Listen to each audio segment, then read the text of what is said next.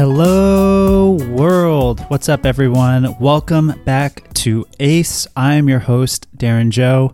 Thank you for being here. It's a once in a lifetime event that we're going through now with COVID 19. And uh, my thoughts are with all of you who are listening around the world. And, you know, I'm not one to lecture, but I think now is the time to do our best to take care of ourselves and to take care of others the best we can. That's all we can do at this stage. So I'm wishing you all well. Last year, when I started inviting guests to the show, I invited my old friend, Dr. Stephanie Berg, who is a naturopathic doctor, to talk about her journey changing professions from being a business lawyer to now a naturopathic doctor. We also discuss naturopathic principles and how we can use those to manage stress, sleep better, have better nutrition, and manage our behavior, and a whole variety of health related issues and tips that can help those of us working on our own maintain optimal health, right? So we can do our best work. But of course, with the coronavirus, I had to bring Stephanie back on the show to give us some tips for how we can strengthen our immune system during this time. So, the first 10 minutes of the show are devoted to Dr. Stephanie giving us some very practical ways we can strengthen our immune system. And then in part two, we move to our original interview, which was talking about um, Stephanie's journey from lawyer to naturopathic doctor, principles of naturopathic medicine for optimal health, and so forth. I did ask Stephanie for some advice on how to maintain and boost testosterone um, as an aging male. Hate to say that, but it's true. So if you want to stick around for that part of the conversation, um, I included that as a bonus section at the very end of the episode, the last 10 minutes. Yeah, you know, I'm, always excited when I see friends who are excited about the work they do. And I'm just thrilled that Stephanie has found something she's so passionate about and that just fills me up with with a lot of happiness. And um, I hope this show helps you guys do the same thing. All right, so let's get to my chat with Dr. Stephanie Berg.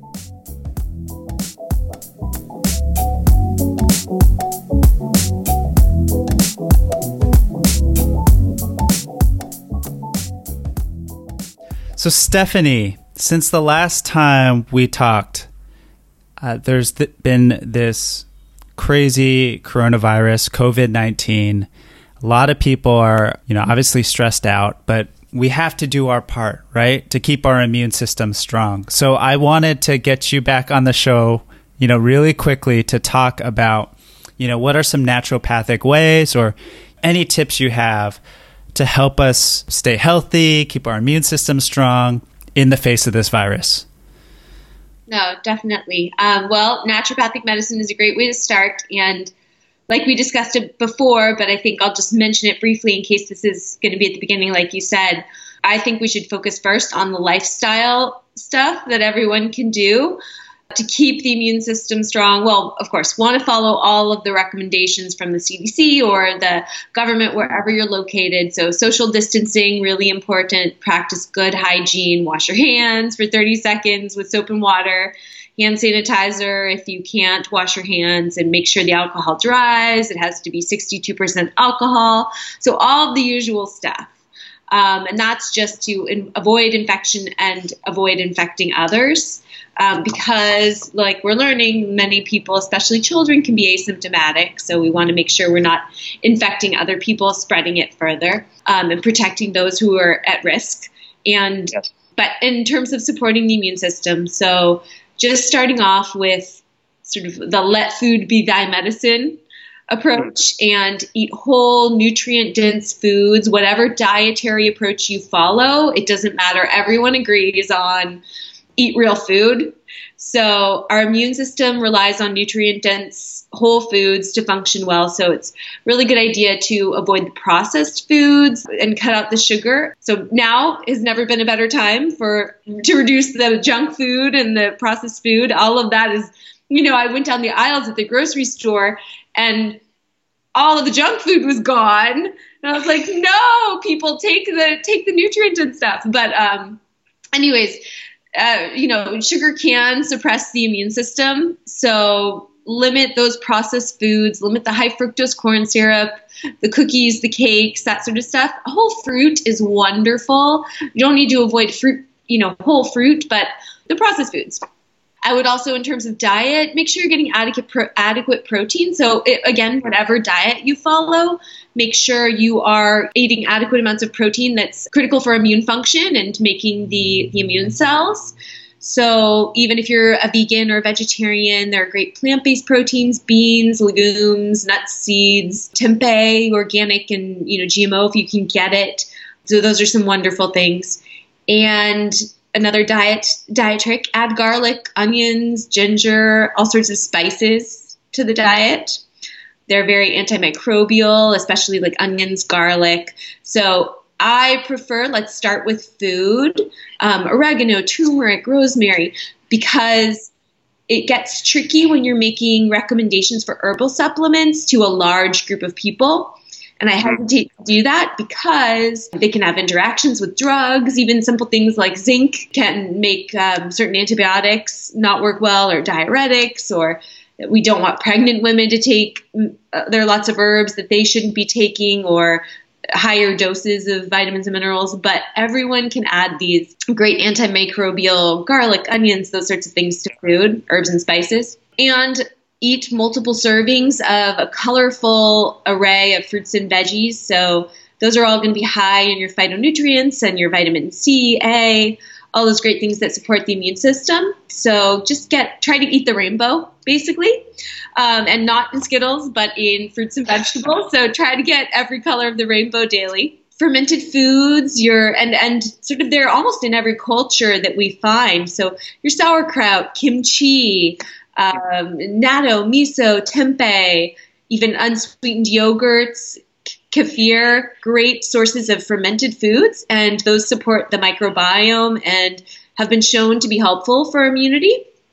I would also say drink plenty of fluids, so especially warmer fluids. It, it, basically supports your body's functions, including the immune system. And generally, you hear recommendations about drink half your body weight in water, but you know, make sure it's appropriate for what your certain condition, if you may require more or less depending on your current health situation.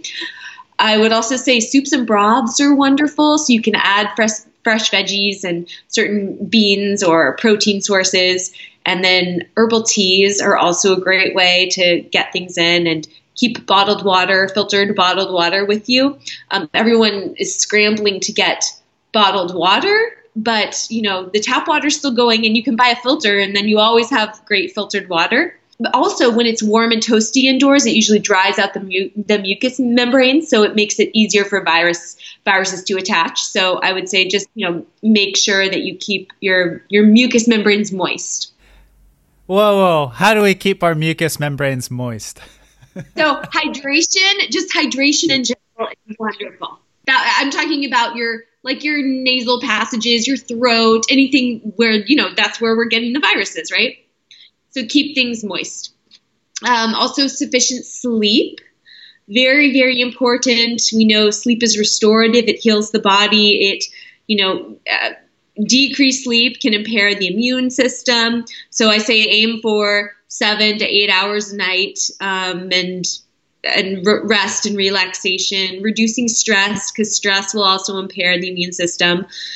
And um, so it's important to stay calm. I know everyone we're all we're all this is an anxiety producing time for everyone.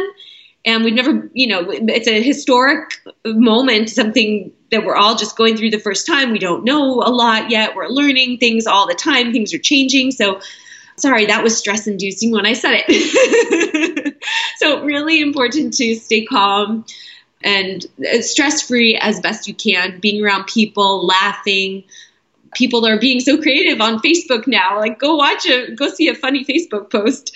Um, get regular exercise. So we want mild to moderate exercise, like 30 to 40 minutes. To it's actually good. Will help the, the immune system, and if you can get outside, even better. A little vitamin D. Vitamin D is really important for the immune system. But um, I would also say avoid over exercising, like training for endurance events it can cause you to feel run down, can lower immune defenses. So, just a good amount of physical activity. Don't overdo it, but get your physical activity in.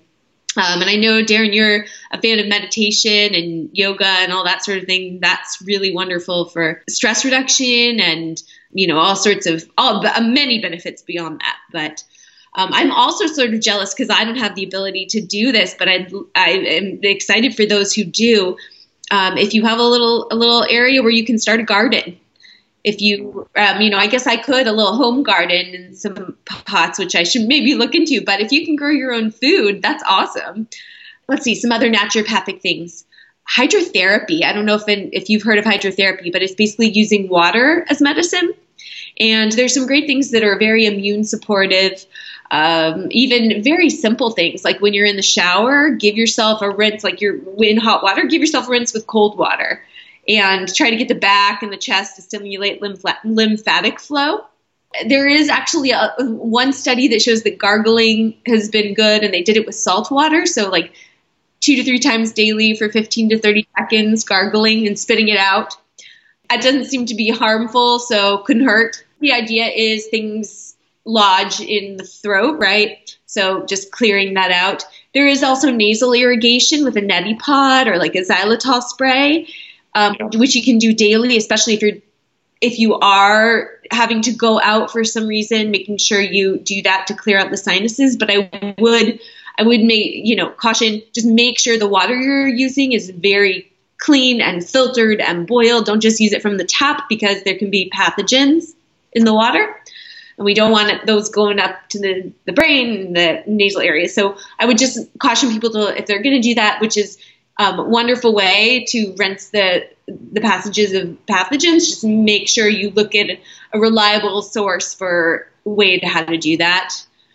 I have a poss- uh, one that's probably not very popular, especially when everyone's home. Um, but reduce your alcohol or limit your alcohol again, probably not what you were looking to hear, but alcohol can suppress the immune system all around. So it'll make you easier for, to catch something nasty. We're not just talking about whatever virus it is, right? So I would I would tell people to avoid or reduce if they or, you know avoid if they can. I think that would be my main naturopathic like go tos. Start with those great immune supportive lifestyle practices, and you're going to be you're going to be doing very good for yourself. Thank you so much for those. I just was taking notes, and so I have my outline of things I need to do. And one last question. Because we're we have to socially isolate and many of us are stuck in our apartments or you know are forcing ourselves to be stuck in our apartments or houses what would you suggest there in terms of like meeting people and you know still feeling connected to other people while we're isolated?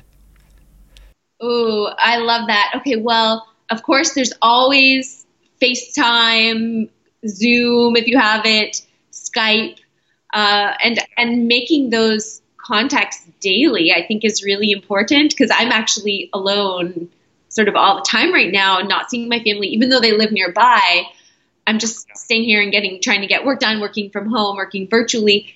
So I would I talk to my mom at least or others in my family daily and we've been FaceTiming. I, I, I, you know, of all times, it's at least we have all this technology now that allows that.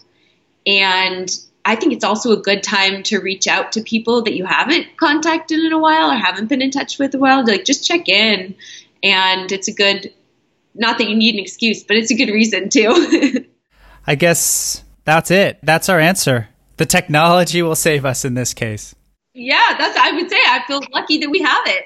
That we are able to work from home, that we are able to stay in touch with people when we can't see them physically. Yeah, we're very lucky.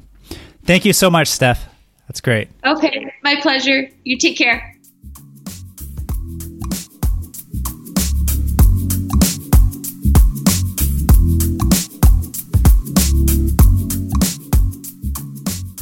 All right, that was part one, and now we're moving on to part two, was our original conversation that Stephanie and I had last year. We talk about Stephanie's journey from Stanford trained lawyer to naturopathic doctor, uh, managing stress and behavior change, optimal sleep, listening to your body, and what we can do for optimal fertility. So enjoy.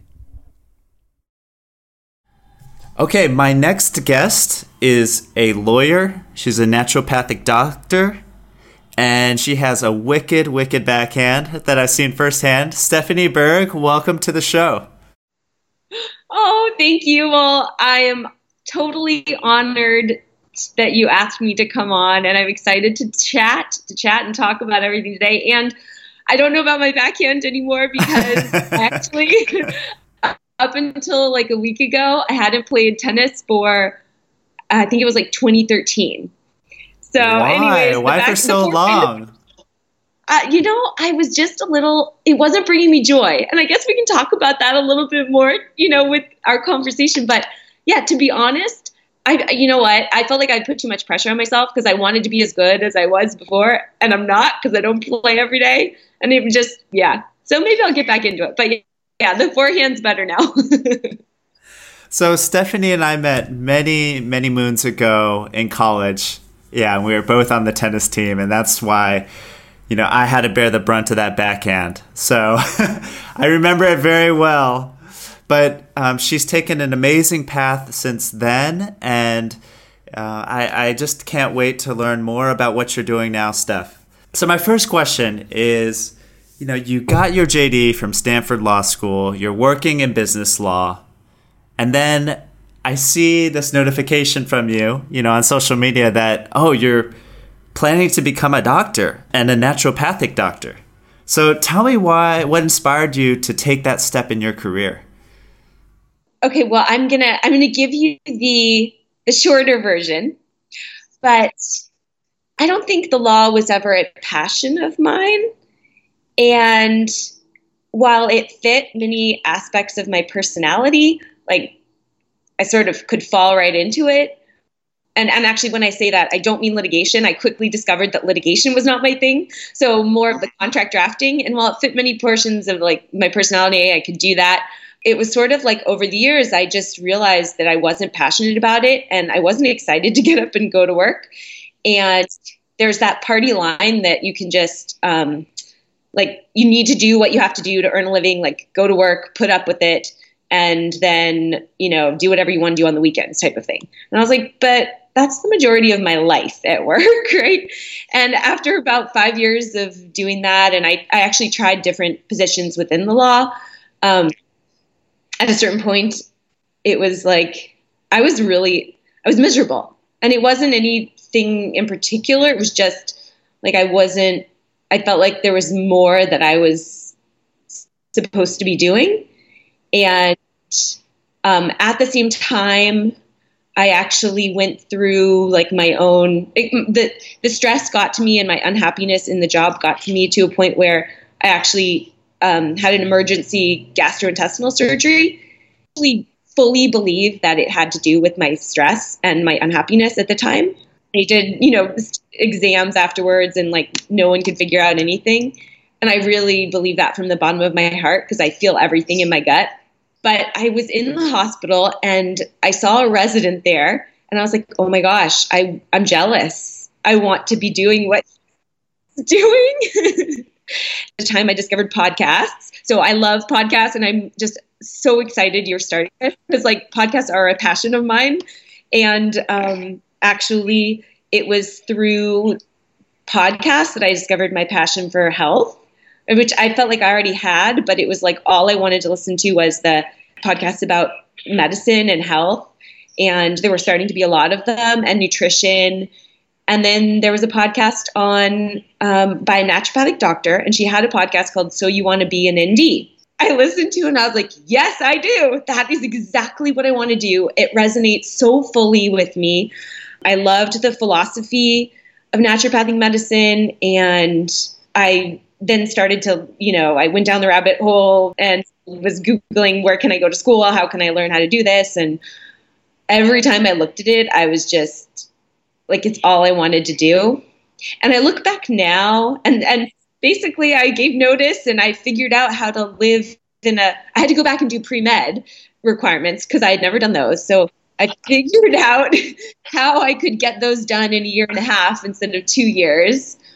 Um, and I got a room in a random person's house in Washington so that I could do this and went to a community college for a quarter so that I could then go to Bastyr's post-bac program. And I look back on it and I was just like, oh my gosh, like what was I thinking? or like how did I do that? I I honestly had no fear at the time. I really didn't. I was just it was like I had to do it and I don't know how else to describe it. But I look I look back on it and I'm like, whoa, that was sort of gutsy and risky, but there was nothing going to stop me. And so, but I will say I was fortunate to be in the position that I could do that. So I completely understand, you know, that not everyone can just do that. So I feel very fortunate that I didn't have other obligations, but I just feel fortunate that at the time it was I could make that decision. And so then I drove up to Kenmore, Washington, and started school there, and was there for a year. And then I um, applied and got accepted to Bastyr. Bastyr University is one of the seven uh, accredited uh, naturopathic medical schools in the United States and Canada. And so I they had opened in 2012. They'd opened a campus in San Diego, and so um, after a year in Washington, I was ready for sunshine again.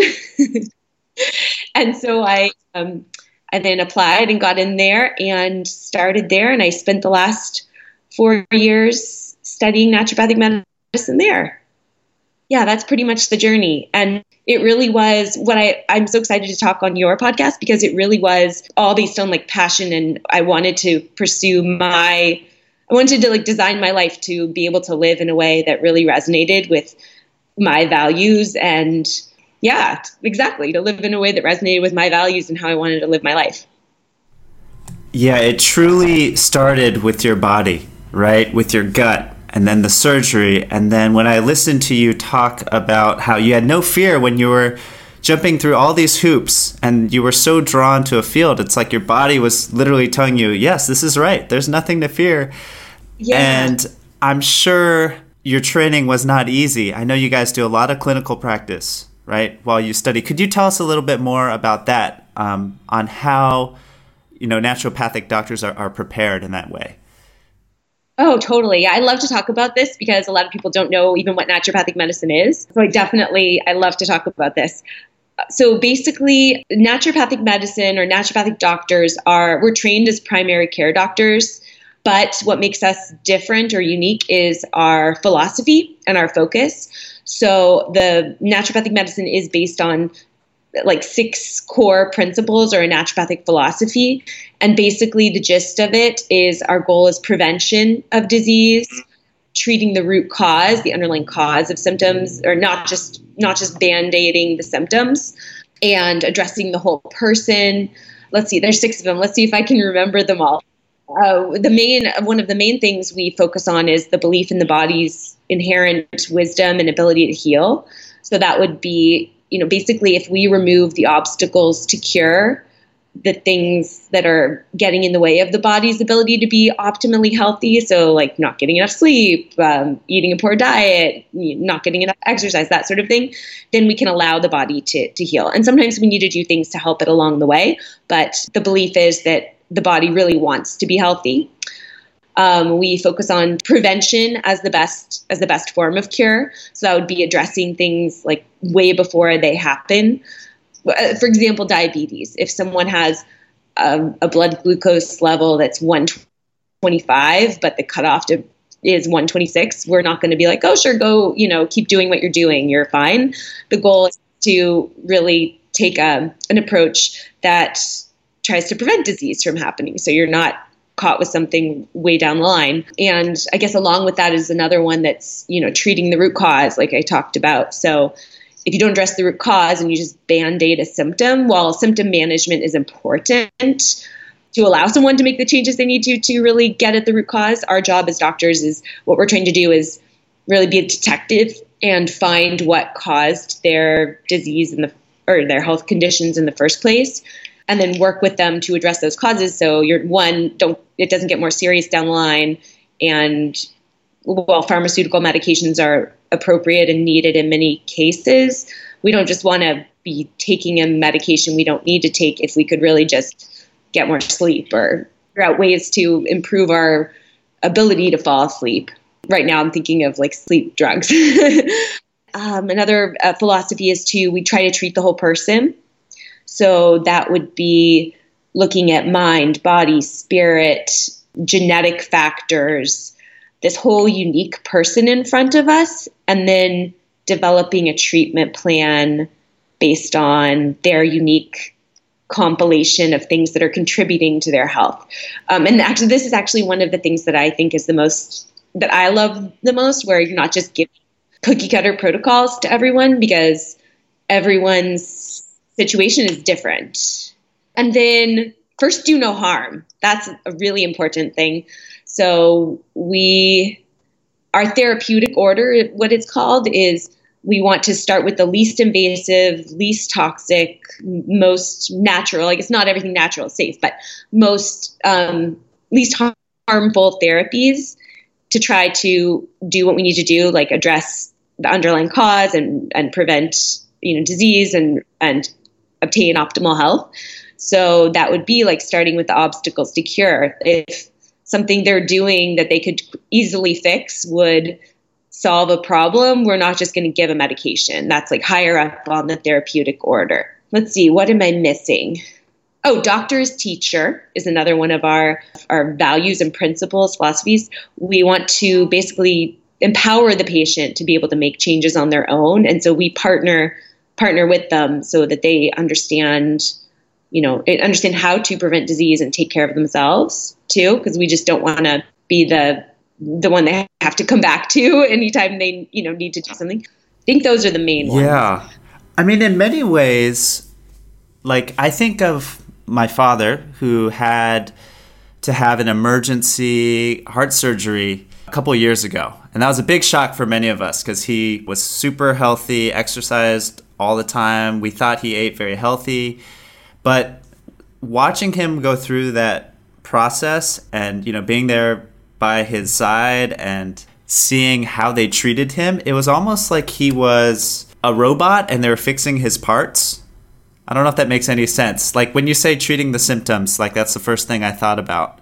And it just struck me as lacking in so many ways. And so when you're talking about all these principles of saying that the body has inherent wisdom, focusing on prevention, seeking the root cause, listening to someone's spirit as well as their body, and you know looking at their entire lifestyle it strikes me as such a healthier way to treat someone but also a much harder way right? Because i'm sure people are used to just getting pills right? Let's face it as opposed to being told something like hey you need to sleep an extra hour a day or you need to clean up your diet those are behavioral things that maybe mentally people agree with but in practice are very hard or I would think are harder to do because they involve habit change and lifestyle change, and so yeah, I, I'm I'm just wondering if you have any thoughts on that, or is it not harder? Is that just an assumption I'm making? No, I have so many, so many, and I think you were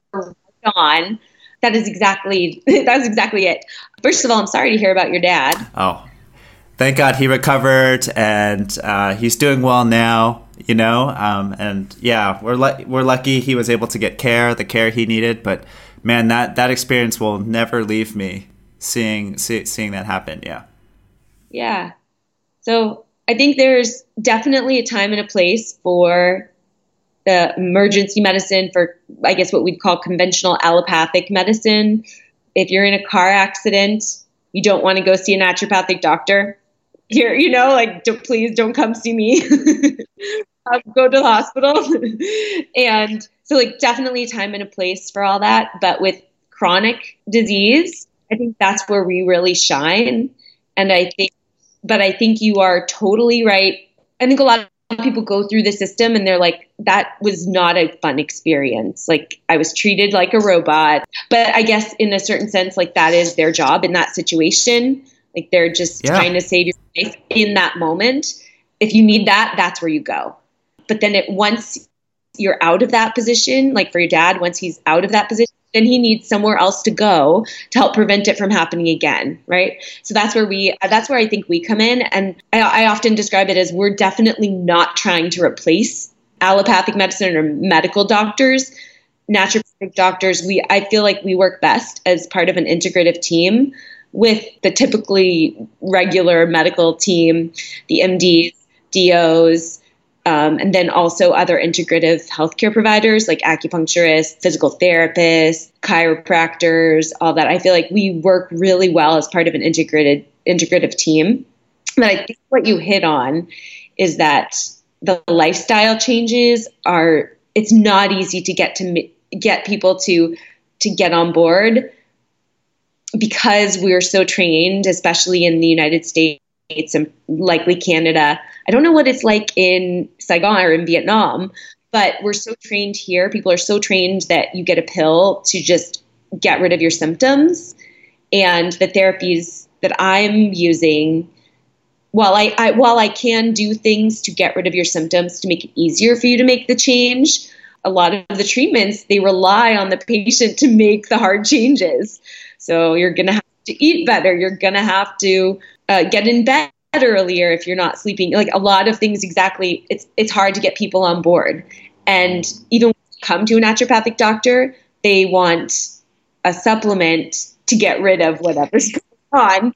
And while supplements, I completely think are and pharmaceutical medications are completely appropriate at the right time for the right reason you can't out supplement your way out of a poor diet. and it's it's really hard to get people to get on board with that. Depends on where you're where we're working. Oftentimes though, people who come to see naturopathic doctors are sort of more ready for that. But still it's still not easy. And I know the first time I saw a naturopathic doctor, I didn't. I felt like I, I was like, well, where's the supplement? Like, uh, you know, why didn't you give me a, an herb for that? And sometimes they're necessary, but sometimes they're not always appropriate. So I think you completely, you completely the nail on the head. The other thing I failed to mention when in your to your first question is the training that we get. Um, because I think that's really important for people under, to understand. Regulation for naturopathic doctors is state by state.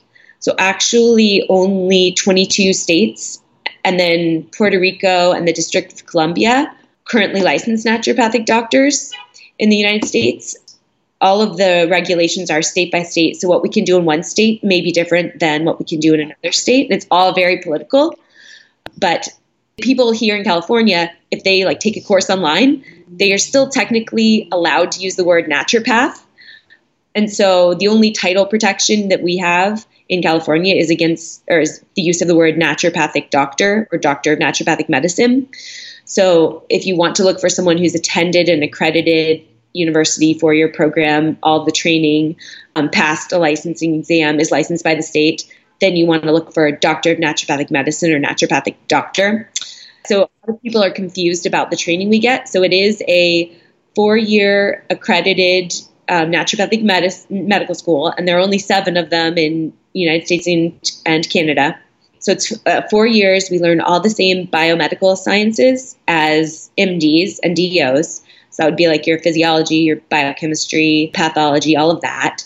And then the difference is we don't do hospital rotations. We don't go through the rotations like in an emergency medical center type of thing. Although we can if we go out of our way to do that. But what we do is learn botanical medicine, homeopathy, uh, nutritional medicine, uh, therapeutic nutrition, counseling, physical medicine.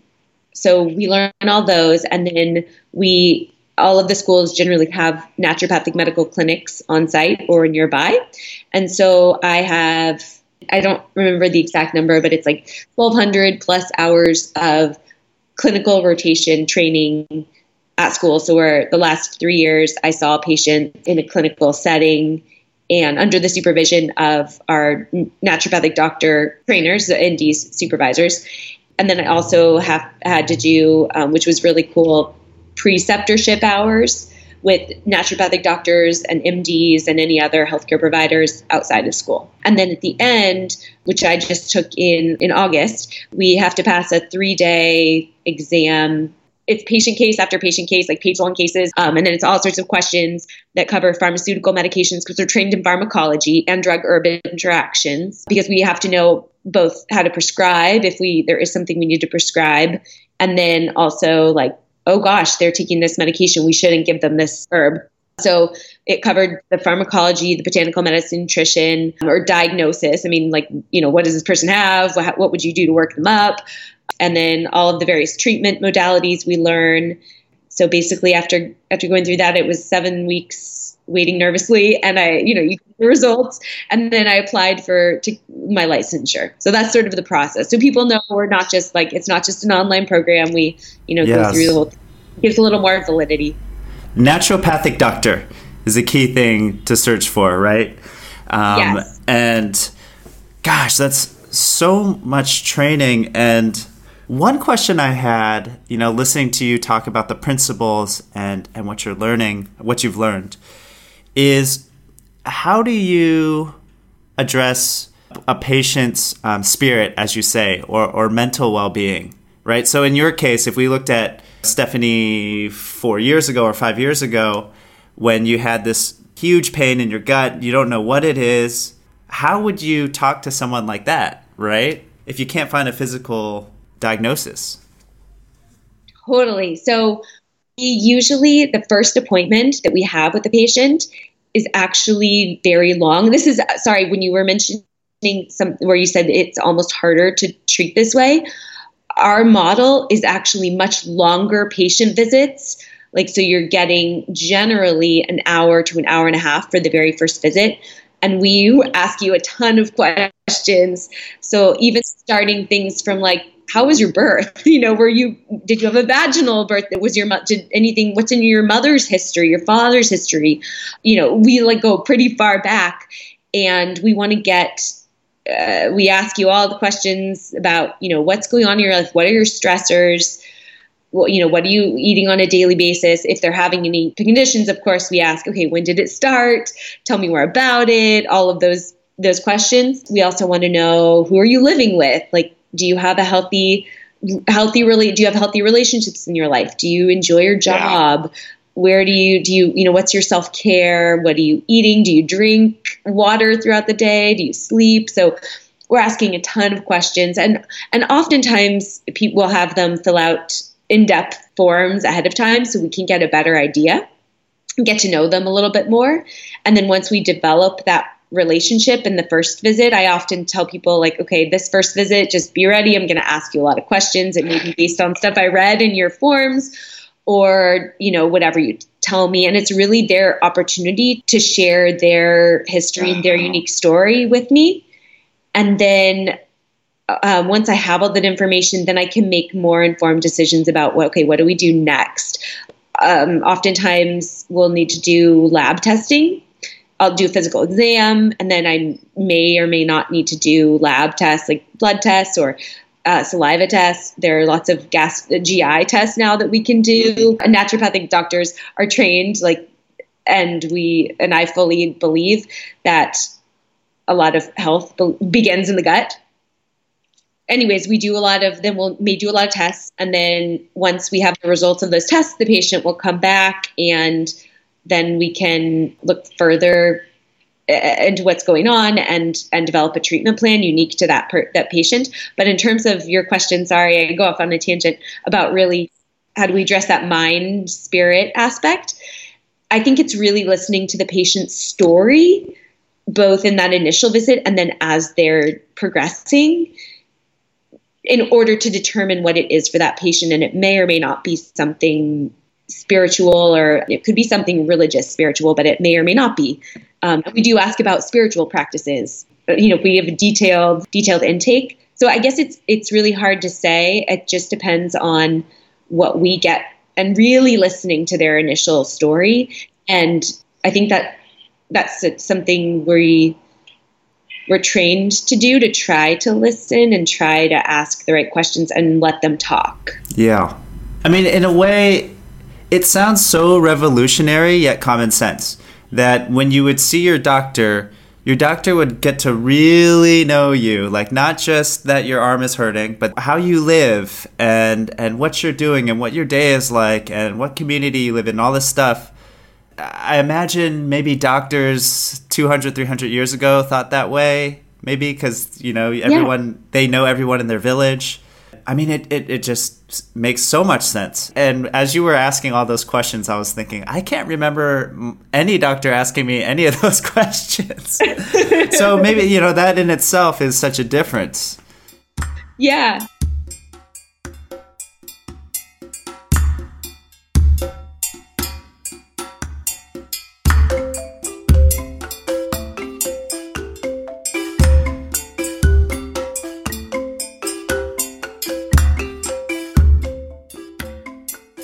Think that many people listening to this podcast, you know, have to deal with a lot of stress, right? Because we're not only creating something new, we're also forming a new identity. Like in the same way that you went from lawyer to doctor to healer, right? Like we're trying to do something new, something different than our previous path was. And it's not always easy to see if you're succeeding on that path or whether things are working out. There's a lot of basic basically there's a lot of ambiguity that we have to deal with and isolation. And so I'm wondering if you've come across patients like this or you have any naturopathic principled tips to give us to maintain our, our health and energy so we can do our best work. Totally. Okay. Can I say two things about two of the comments you made before? Yes. okay. Something you said reminded me of a patient I saw yesterday who uh, came in with eczema. And she was in her 30s and she just had started to get eczema for the first time. And it's un- it's more common to see it start in younger individuals, even as babies but not uncommon. I mean, not it's not unheard of, obviously, to have it at late start later. But she was went to her dermatologist and was given a strong steroid cream to make it go away, and it totally worked. It made it go away as long as she was using the cream. But then, as soon as she stopped, it came back. So I was like, okay, well, this is where naturopathic medicine comes in. We have to get to the root cause, and you were talking about the intake and the detailed intake and i was like the first thing i went to is i was like okay are you filtering your shower water and she's like, oh no, you know, she just moved to a new city. And she's like, oh yeah, my shower water is brown. And I was like, okay, let's start with that. Like, here's my favorite shower filter. Like, go with that. And so it's not even like, I mean, it's just simple things sometimes. And I'm hoping when I hear from her that that, I mean, we did, I had made a lot of other suggestions, but none of them were, they were all very basic lifestyle diet, dietary suggestions, like as a trial, and the shower filter and changing her products she was using were the three basic ones. Nutrition, you also mentioned how it's based on probably a unique approach. And I completely agree 100%. I really don't think there's one diet. I think there are some things that stay constant. I think whole food is best. Reduce the processed foods, reduce the fake foods. If you have no idea what an ingredient is on a label, probably best to avoid it.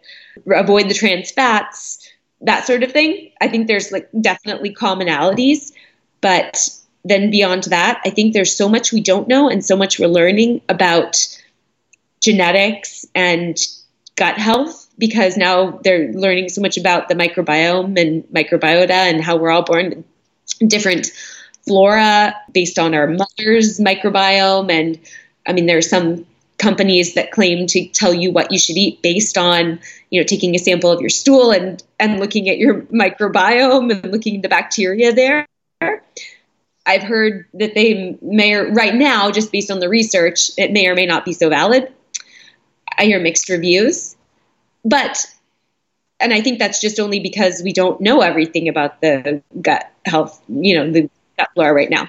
So, anyways, I do think there's an individualized diet for people with the basic premises of this, like whole food, unprocessed, best to eat how it's from nature rather than from a box or can when you can avoid it. And then stress. Okay. I feel like you're totally right. As an entrepreneur or as someone going down this new path, it's so easy to lose yourself in doing that and be isolated. And while it's really hard to do, um, I think in terms of isolation, one of the things that I is addiction to social media.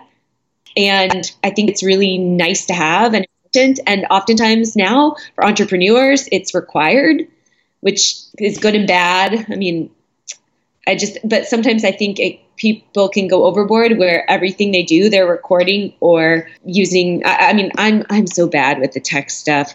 I, I'm just learning how to use Instagram, and I've never even used Snapchat, so I'm not one to talk. But I know that you have to do that now to market yourself. I think you, there there has to be a healthy balance, and I think one way to do that is just to monitor social media use. And again, these are the things that it's like these are hard to do. It's addictive and it's just part of the part of the culture now. I think you also have to make sure to keep those real face-to-face relationships and if it requires planning them out, then you know you need to do that. I think that's what I would say with in terms of isolation in terms of keeping yourself healthy overall, keeping that balance is so important. And it's really, really hard. But I think it's especially hard for people who are pursuing their passions because they love what they do and they want it to, to succeed so much and so badly. And You're almost like so tied to outcomes sometimes too, right? Oh my gosh, yes, completely, completely. And I think that's, you need to also enjoy the process while you may not be as tied to outcomes, might help with that balance. I think that most people, like in my shoes, are they're quite aware of their bad habits. Um, and then it's and it's just a matter of changing them, right? But if it was so easy, everyone would do it in a snap. But to live with that kind of, oh, I know I should be, say, going to bed earlier or eating these whole foods, and then you find yourself not eating whole foods, you find yourself eating really bad foods. Even though deep down you know, oh man, I know I don't want to live this way, and I know that in the long run, changing these aspects of my lifestyle will pay many more dividends. So that's actually the next question I wanted to ask you is in our modern medical system, we want to see someone get a pill or get a surgery or just just fix it. Just fix it. Fix it, fix it fast. And I would imagine that as a naturopathic doctor, you're dealing with longer timelines. You know, you see someone, they're going to have to change their shower head, fix their diet a little bit, fix their skincare products or whatever, and then hopefully things are, are better. But that takes time, right? As opposed to putting on a cream and then it disappears, like uh, eczema disappears. H- how is that built into the way you treat people? Yeah, no, you're you're absolutely right. Our timeline is is a lot longer, and we make that clear from the outset. So it's generally like you know you're not going to be cured after the first visit maybe if you're in real pain, we're going to help, we're going to try to do something to help you get out of that so you can actually make the lifestyle changes. It's really developing that partnership so we can go through the process. And it's a longer process, but the hope is that by taking this longer process with multiple visits, and it's usually, like you said, yeah, it's multiple visits. So it'll be this first one we do the the history and the deep the deep dive into what's going on for this patient and then developing a treatment plan, which the length of that depends on what's going on with them. It's usually like, okay, I'm going to give you these things to work on right now. Um, may include herbs, may include homeopathy, in addition to the lifestyle changes, nutrition stuff, supplements, just depending on the on the unique individual, and then come back in X number of weeks based on you know what we give them to see how you're doing. And maybe they've gotten so much better and they've made all the changes and we're done. You know, you could, it, it could be simple as that. Like maybe it was really just their diet and that's all they needed to do because whatever they were eating was causing severe GI distress.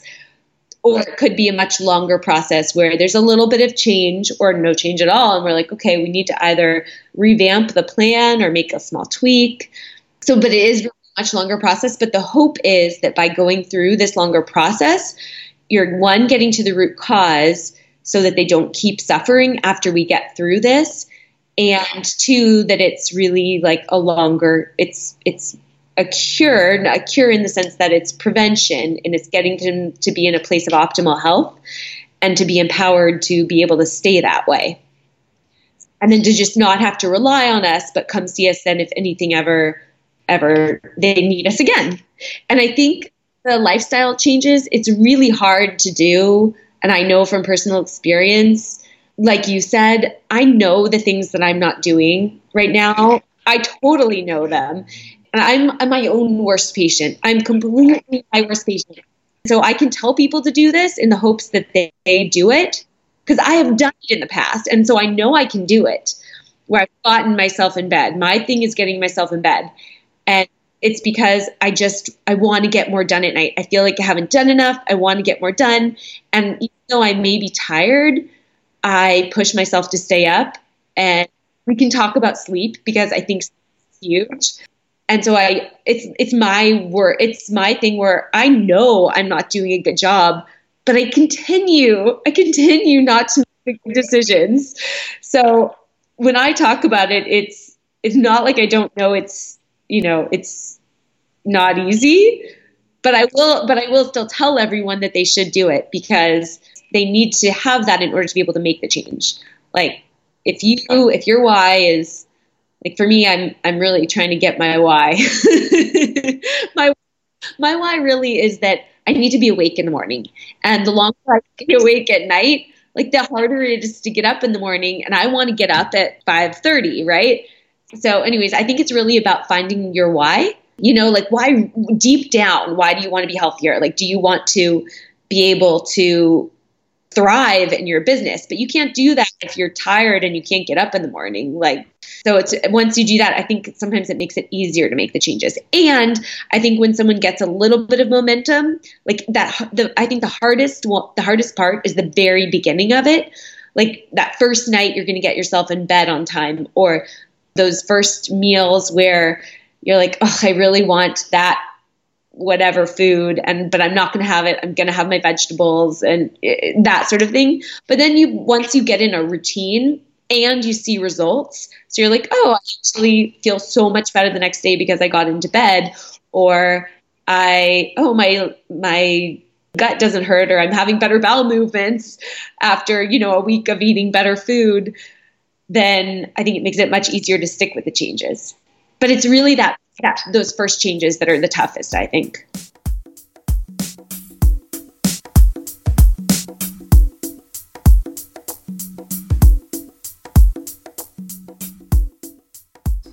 And yeah, I mean, could you yeah spend a couple minutes talking to us about sleep, like general ideas or general principles for for a good night's rest? Oh, so okay, so important. And there's so much research now about sleep there's some really cool podcasts about sleep. If you just search sleep, there's there's um, a guy named Matt Walker, I think, who has one, and I listen to him.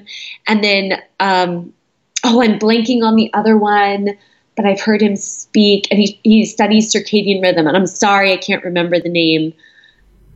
That's okay. I'll ask you about it later, and then we can we'll link to it in the show notes for sure. Yeah. Okay, anyways, there's so much research coming out about the importance of sleep for brain health, for, I mean, things you wouldn't imagine, such as metabolism, weight, and like insulin. It changes your insulin sensitivity. Uh, sleep is, is the time where your brain detoxifies basically. It has its own lymph system called the glymphatic system and it's during sleep that you basically get rid of the debris from the day.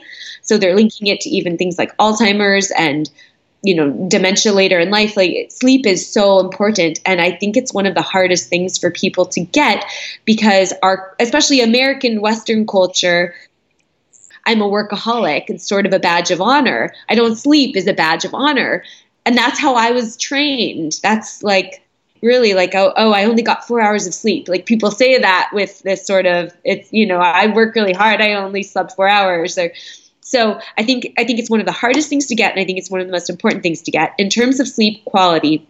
We really want to maintain a good circadian rhythm, and and basically what that means is on a daily cycle. Our bodies are designed to be up during the day and to go to bed at night. So we have a spike in cortisol in the morning that gets us up. And then throughout the day, it and there's a, like a pretty spike, a pretty big spike that says, "Okay, time to get up." And then throughout the day, it decreases. And as the cortisol is decreasing later in the day, our melatonin is supposed to be increasing. Melatonin is basically what gets us to sleep, and it's produced by the pineal gland in the brain, and it's produced in response to light amongst other things. So um, when it gets dark outside, our melatonin is supposed to increase. Cortisol is supposed to decrease. Melatonin is supposed to increase. But there are things that inhibit this natural cycle.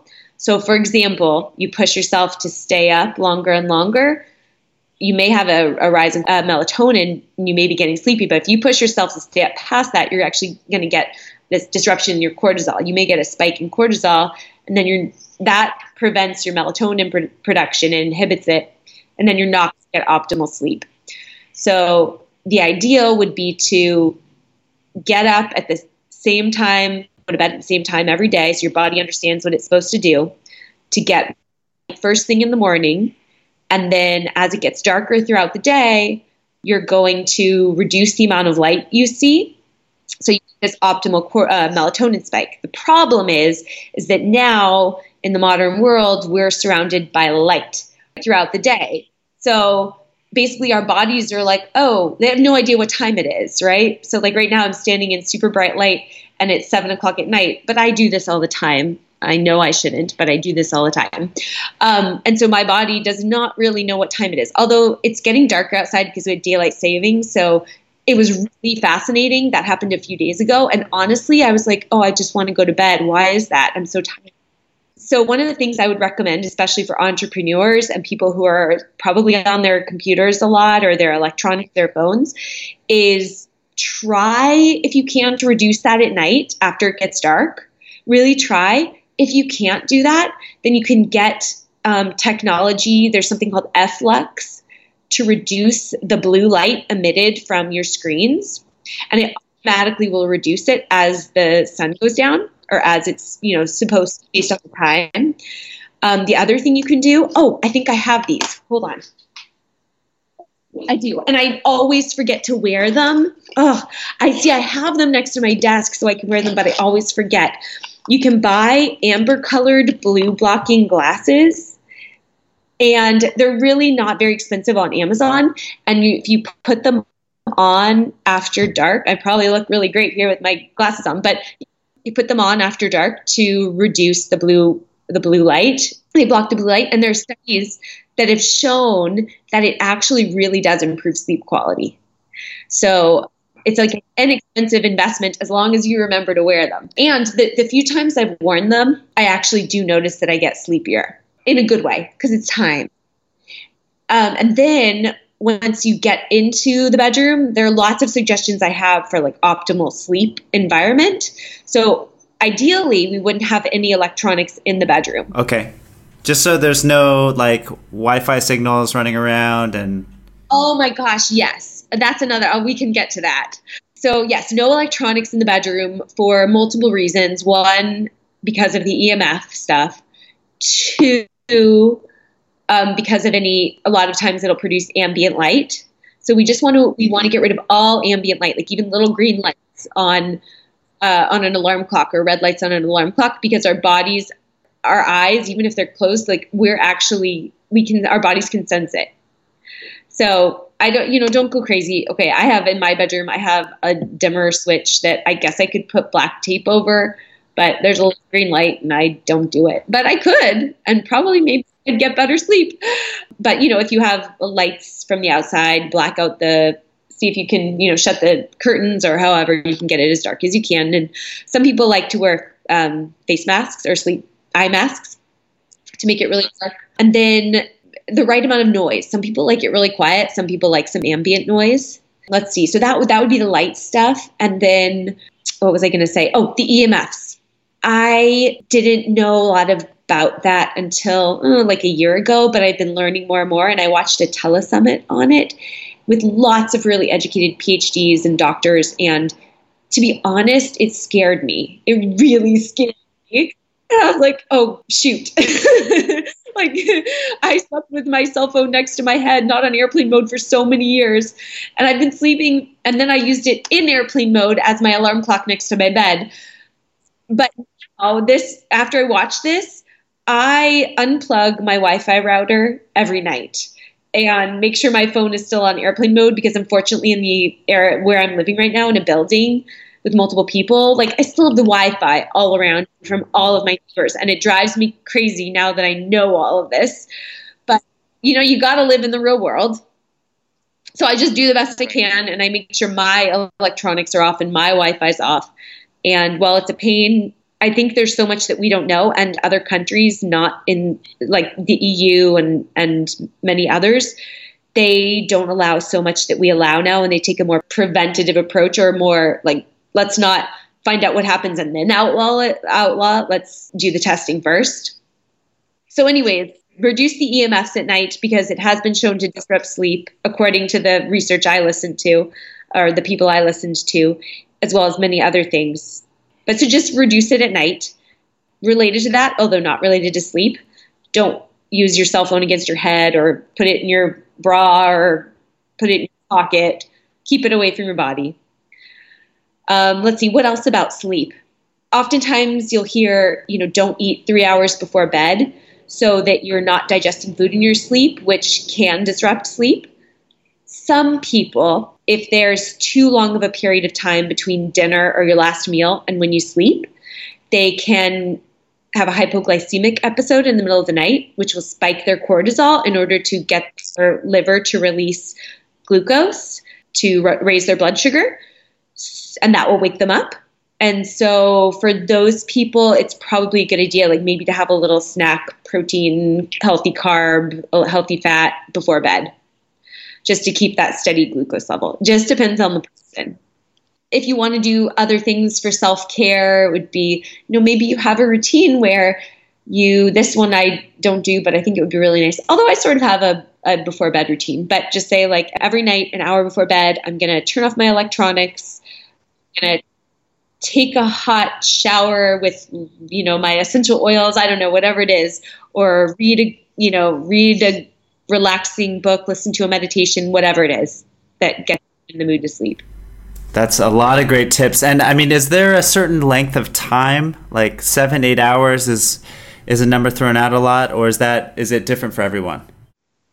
Um, that is the number that's thrown out a lot, and that is the number that I keep hearing from these people trust. Although there is a lot of talk about people having different chronotypes or sleep chronotypes. Like some people are more night owls. And I definitely know for myself, I'm more of a night owl, although I think it's more, I think I could change that if I made better decisions just because the world doesn't run on my schedule. um, but I think the seven to eight hours, and then I, I do, I have heard and I do believe that you get better sleep before midnight. So trying to bed, like ideally maybe 10 o'clock. You do, I, I feel it personally, and I have heard that a lot by reputable sources. I can't tell you why that is, although there may be research to say why. Yeah. Yeah, I mean, this is probably super unscientific, but I think of kids, right? I think of um, how our kids sleep because they go to sleep super early. Uh, all parents know if your kids are on like a regular sleep cycle, they're much easier to deal with during the day and they have more energy and they're less grumpy. But they're sleeping so many hours and they have that regular schedule and it's like clockwork. And they're and they're learning super fast. We almost have to think of ourselves as our own kids. and like, all right, Darren, you know, enough of your crap it's time for you to go to sleep. Like, put the electronics away. You know, it's the same thing, right? We do it with uh, people we have to care for. So, yes, we be our own parents. Oh my gosh, you're so right. We have to we have to parent ourselves and be good parents to ourselves. I, oh my gosh, you couldn't have said it better. And also, I think you're 100% right that sometimes it's really important and neat to look at how kids, natural children naturally do things because that's what their bodies are designed to do. And we don't do that often. We totally live outside of that. Um, so, like children usually eat when they're hungry, stop when they're full. We might be eating, like, be like mindlessly eating, right?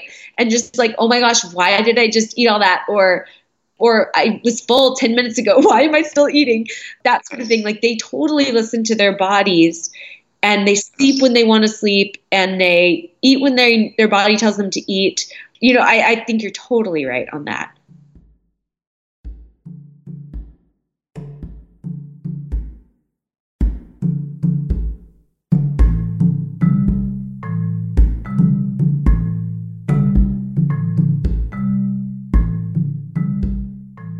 Yeah, and th- that's actually my next question. Like, how do we tune into and listen to our bodies more? We hear a lot about meditation as one way to do it, to be still, to focus on our breathing. But I mean, a big part of this podcast is really trying to help us access the wisdom of our bodies in the same way that kids listen to their bodies and then take those cues and then and then answer those cues. But we're sometimes so divorced from them because of society and our habits light lights and screens. I, I, feel like this is a really important part of what you do too, I would think. Seeing yourself as someone you have to take care of and listening to what your body's telling you and how you're feeling to certain things. Yeah, no, completely. And part of it is because our therapies don't give you immediate results oftentimes. It may be really subtle things that you notice. Yeah I mean, one example that comes to mind is what we're eating, right? If someone comes in and it really seems like something they're eating is causing their issues, we may suggest something. You can do food allergy or food sensitivity testing. So, food sensitivities are delayed reactions, so not like you eat a peanut and you have an anaphylactic reaction, but more your body creates antibodies to those foods and it may show up three days later as brain fog. And so we'll often tell people, okay, you it just seems like you may be having a reaction to something you're eating. So maybe we want to do a very time limited, what we call an elimination diet, and we remove the most the you know certain six or seven foods that people are usually sensitive to or most commonly sensitive to and we you know we remove those for 4 weeks and see how you feel but what we say is really have to tune into your body because after that period of time when you're not creating those inflammatory molecules to those foods, it may not just be digestive symptoms that improve. You may not see it there. Like maybe your bowel movements were fine to begin with, you're having great GI function. Maybe it's your eczema clears up or maybe it's acne clears up, or maybe you have more energy, or maybe it's your brain fog, or maybe your joint pain, you know, gets better.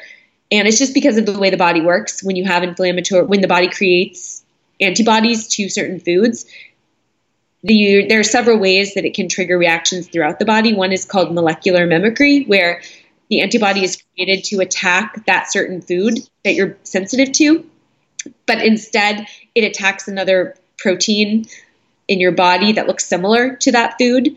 That's very common with things like thyroid, Hashimoto's, thyroid, autoimmune conditions. There are other ways too, just based because of inflammation in your body, lots of you know inflammatory molecules in your body.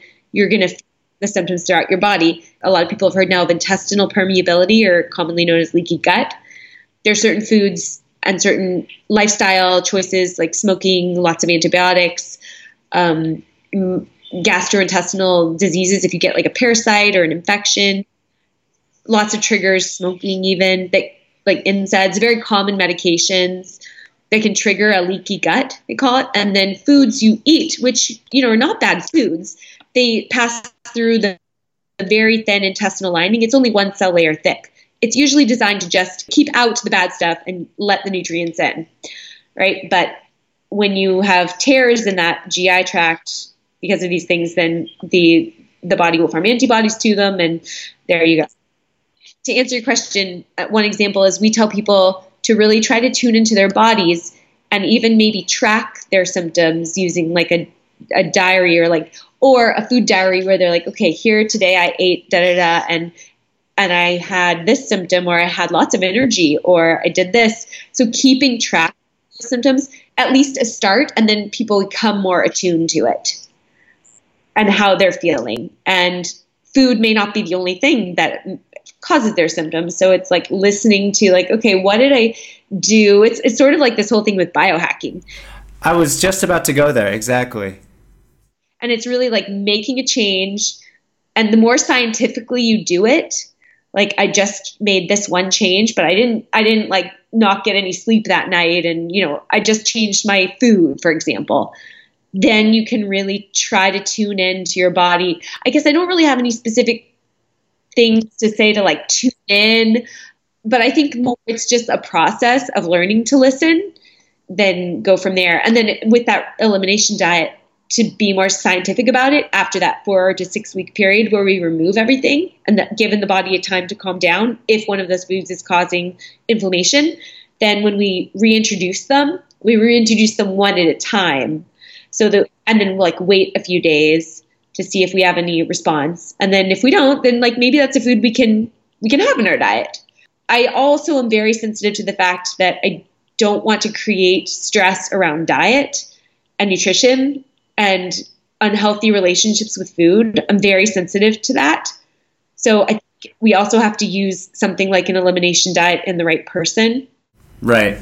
Gosh, listening to, you know, to, to everything you've been saying for the past hour, I think there's so much potential for this sort of treatment. I don't know if you'd call it that or, or medicine, behavioral and lifestyle medicine, and this idea of it's overwhelming in the sense that we have to look at the, the whole picture of our lives to live with optimal health. Nothing exists in isolation, is what I'm learning from what you're saying.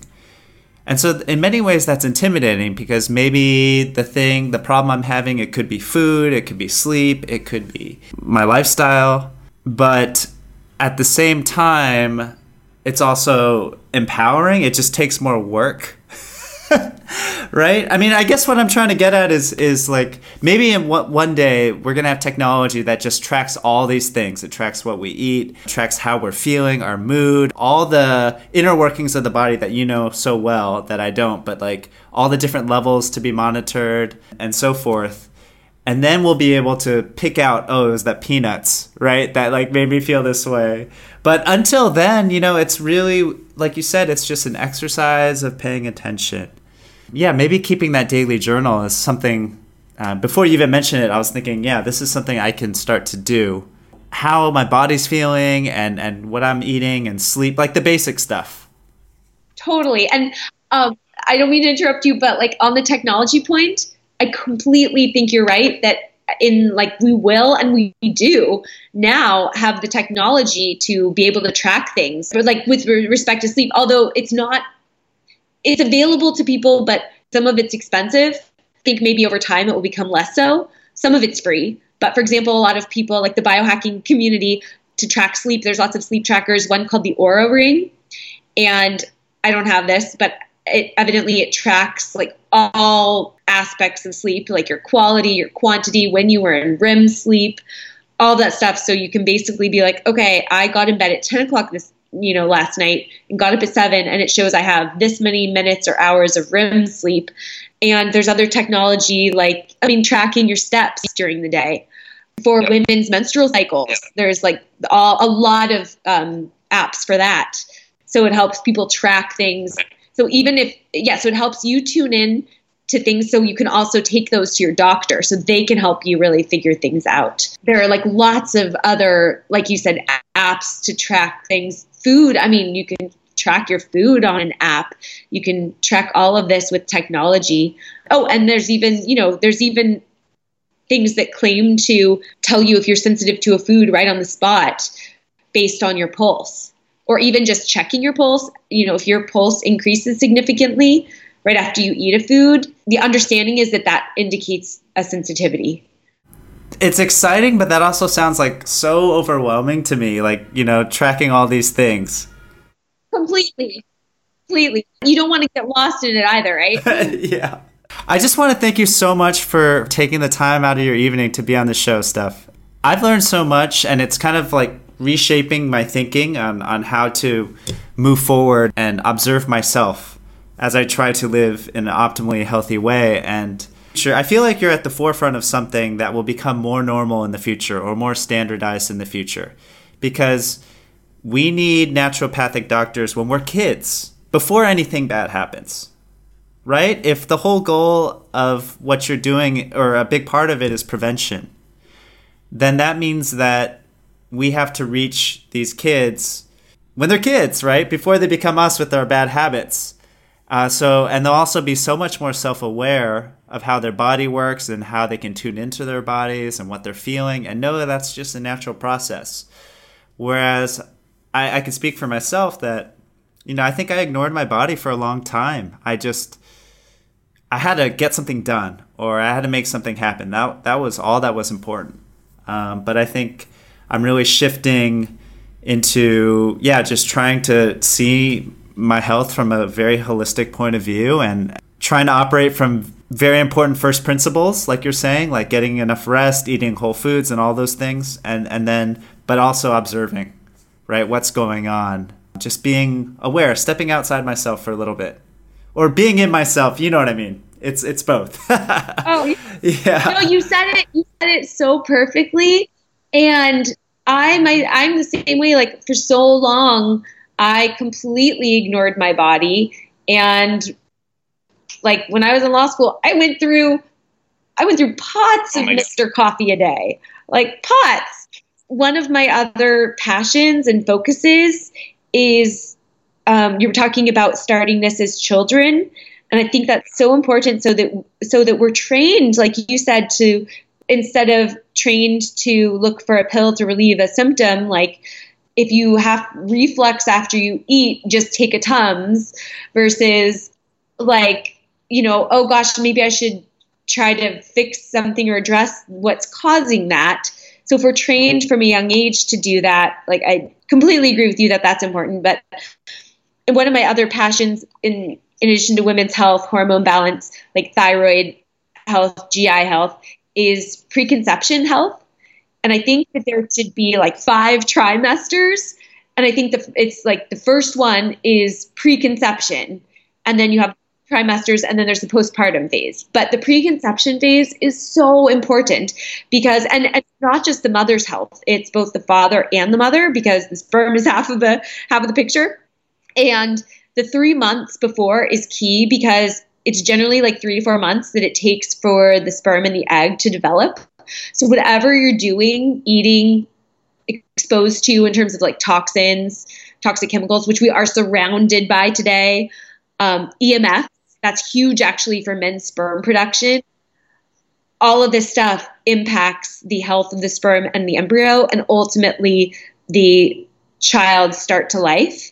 And so I'm really passionate about preconception and for you know fertility, preconception health, and diet, lifestyle, all of that. Because I think, like you said, it should start in childhood, but I think it should start even before they take their first breath, and starts like really longer than three months, but ideally, like if you're going to make changes, three months before. I mean, one more question: Is it fair to say that you know when you're helping uh, a man and a woman be optimally healthy at pre at the preconception phase or at that that first phase out of the five, right?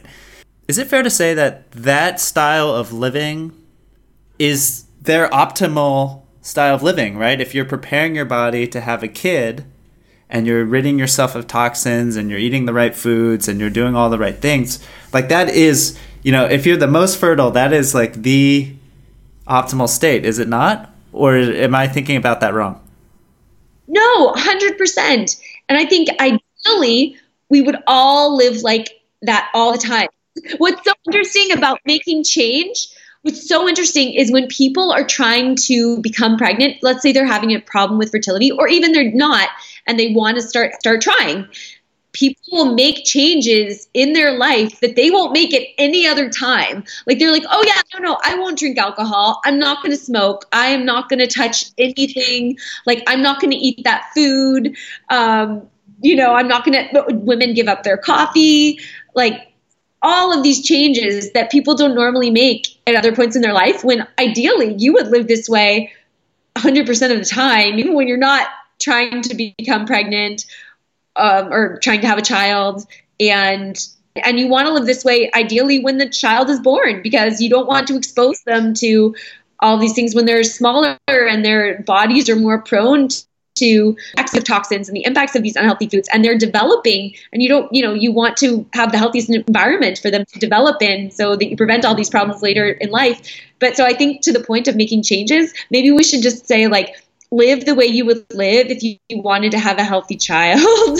Yes. Exactly. Like why? I mean it, it goes back to the very start of our conversation. People who are making these changes have a very strong why they want to give their, their child the best chance, right? Why can't we give ourselves the best chance? I mean, it's it's fantastic that we're we we're willing to sacrifice, and when we think of our progeny or we think of our kids, we think of other people. But what about ourselves, right? Why wouldn't we treat ourselves that way every day? I, I'd like to, yeah, let's end the conversation here. Stephanie, where can we find you? I know you have a website, naturopathicways.com, and how else if people want to learn more about or like see you for a consultation or you know are thinking about um, having a kid yeah where where else can they follow you? Awesome. Okay so i have a website like you said www.naturopathicways.com it is still a work in progress. There's lots of information there right now but there will be even more in the future.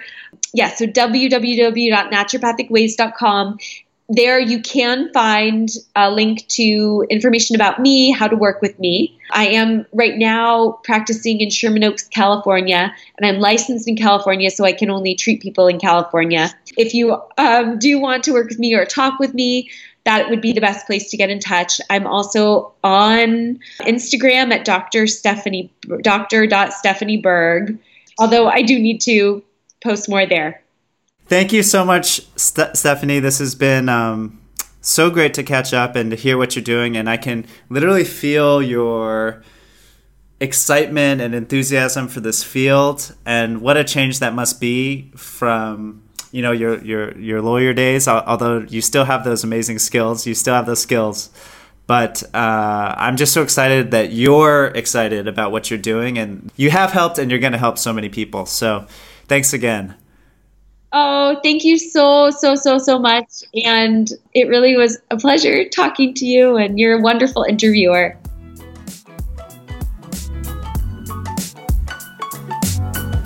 Thank you so much for listening. And if you enjoyed this episode, please leave us a review on whatever podcast app or platform you use. It helps more people find the show, and I would sincerely appreciate it. Thanks again, and remember you can find all the show notes and links mentioned in this episode at upstartist.tv slash ACE. That's A-S-E. Hope to see you over there to continue the conversation.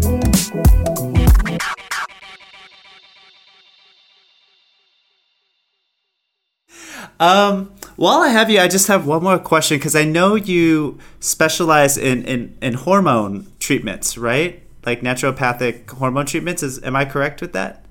Yes, you are. Yeah. You are. So, as a man who's getting older, I guess um, I'm just curious to hear what you have to say about testosterone because that's a, that's a word that's thrown around a lot in in the circles I, I swim in. What's healthy testosterone, and and you know how we can um, maintain that. Okay, cool, cool. Um, Sorry, I'm like well, using this as a personal personal consultation from you. no, first of all, you don't look like you've aged at all. So um, I will say that. First of all, I would say the main daily lifestyle habits. You want to be getting good sleep. It really does make a difference for testosterone. You want to be getting good sleep. You want to be getting physical exercise. To increase testosterone, weight training is very important. Um, in addition, you want to do your cardio, but you also want to do that weight training and actually lifting heavier is better for building testosterone. Fewer reps, but heavier load. And then eating the proper diet. So you don't want to uh, you don't want to go overboard on protein, but you don't want to skimp on your protein either. And make sure you aren't, you know, eating healthy whole foods. Like, um, and protein doesn't necessarily mean meat. So there are lots of people who eat a whole uh, vegan or vegetarian diet, and there are lots of good ways to get your healthy, you know, proteins in. But just getting enough amino acids, I guess I should say. Reducing stress, reducing cortisol, because that also can Im- inhibit to, uh, hormone production because it all comes from the same molecule to begin with. There's a pathway to create your hormones, and the same one that creates cortisol also creates your testosterone. So you want to make sure you're you know not super stressed and having healthy cortisol levels so whatever you need to do to reduce your your stress stress is not a bad thing we all have stress. It's actually finding ways to deal with our stress so we're not constantly in a sympathetic state, if that makes any sense. There are supplements you can take for like muscle growth. Like a lot of people, or a lot of in the muscle building community, you can do like creatine monohydrate and there are specific kinds. I think it's called CreaPure, which is the one that's researched. There's some protocols where you do like a loading dose of 20 grams for a little bit, and then you move to five grams per day. And ideally, you take it right after weightlifting and away from caffeine, and that can increase, you know, muscle growth for be good for sarcopenia. You do have to make sure it's in the right person. Well, I have researched and not seen any studies showing any harm from it, but you do have to watch like kidney function, for example.